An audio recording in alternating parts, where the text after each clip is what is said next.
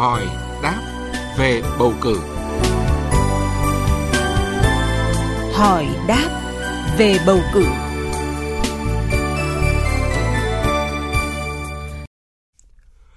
Thưa quý vị và các bạn, theo quy định của pháp luật, tùy thuộc thời gian cư trú ở địa phương mà quyền bầu cử của các cử tri có sự khác nhau. Có những cử tri được bầu cử đại biểu quốc hội và đại biểu hội đồng nhân dân các cấp ở cả ba cấp, cấp tỉnh, cấp huyện, cấp xã, nhưng có cử tri chỉ được bầu đại biểu quốc hội và đại biểu hội đồng nhân dân cấp tỉnh và cấp huyện.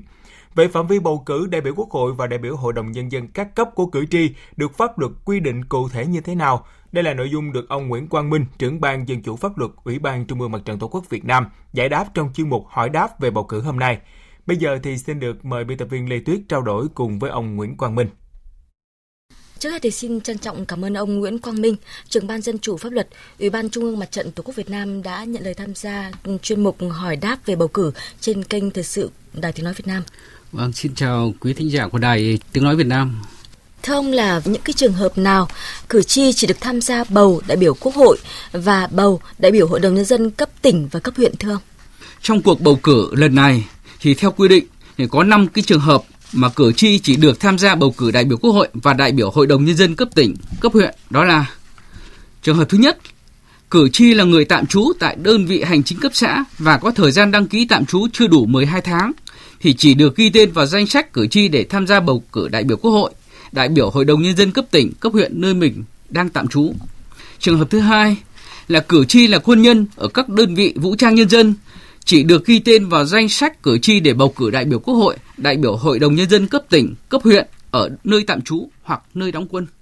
Thứ ba là công dân Việt Nam ở nước ngoài trở về Việt Nam trong khoảng thời gian từ sau khi danh sách cử tri đã được niêm yết đến trước thời điểm bỏ phiếu 24 giờ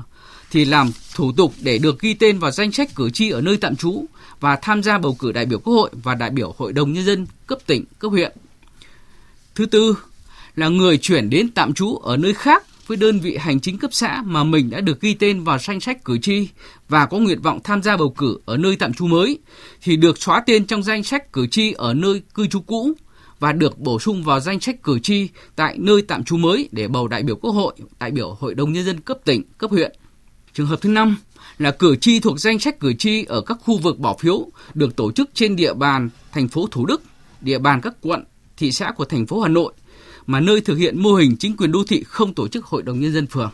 Ngoài ra, những trường hợp cử tri tại các huyện không tổ chức đơn vị hành chính cấp xã thì như chúng ta đã biết là đương nhiên là họ chỉ được tham gia bầu cử đại biểu quốc hội và đại biểu hội đồng nhân của cấp tỉnh, cấp huyện thôi. Vâng ạ. Thế còn à, những cái trường hợp nào mà cử tri chỉ được đi bầu đại biểu quốc hội và đại biểu hội đồng nhân dân cấp tỉnh thưa ông? Cũng theo cái quy định hiện nay thì có ba cái trường hợp cử tri chỉ được tham gia bầu cử đại biểu quốc hội và đại biểu hội đồng nhân dân cấp tỉnh đó là trường hợp thứ nhất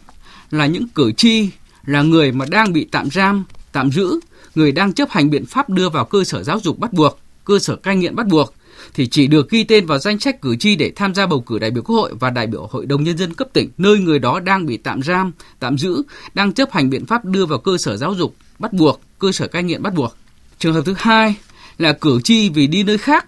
không thể tham gia bỏ phiếu ở nơi đã được ghi tên vào danh sách cử tri thì làm thủ tục để được bổ sung tên vào danh sách cử tri và tham gia bầu cử đại biểu Quốc hội, đại biểu Hội đồng Nhân dân cấp tỉnh ở nơi mình có thể tham gia bỏ phiếu. Trường hợp thứ ba là cử tri thuộc danh sách cử tri ở các khu vực bỏ phiếu được tổ chức trên địa bàn các quận của thành phố Hồ Chí Minh và thành phố Đà Nẵng, nơi tổ chức mô hình chính quyền đô thị không tổ chức Hội đồng Nhân dân, quận, phường. Xin à, trân trọng cảm ơn ông về cuộc trao đổi. Vâng, xin được cảm ơn biên tập viên Lê Tuyết và ông Nguyễn Quang Minh, trưởng ban dân chủ pháp luật Ủy ban Trung ương Mặt trận Tổ quốc Việt Nam. Và chúng tôi vẫn sẽ tiếp tục tiếp nhận ý kiến của quý vị thính giả về nội dung này cũng như là toàn bộ chương trình thông qua số điện thoại 0243 934 9483. Xin được nhắc lại là số điện thoại 0243 934 9483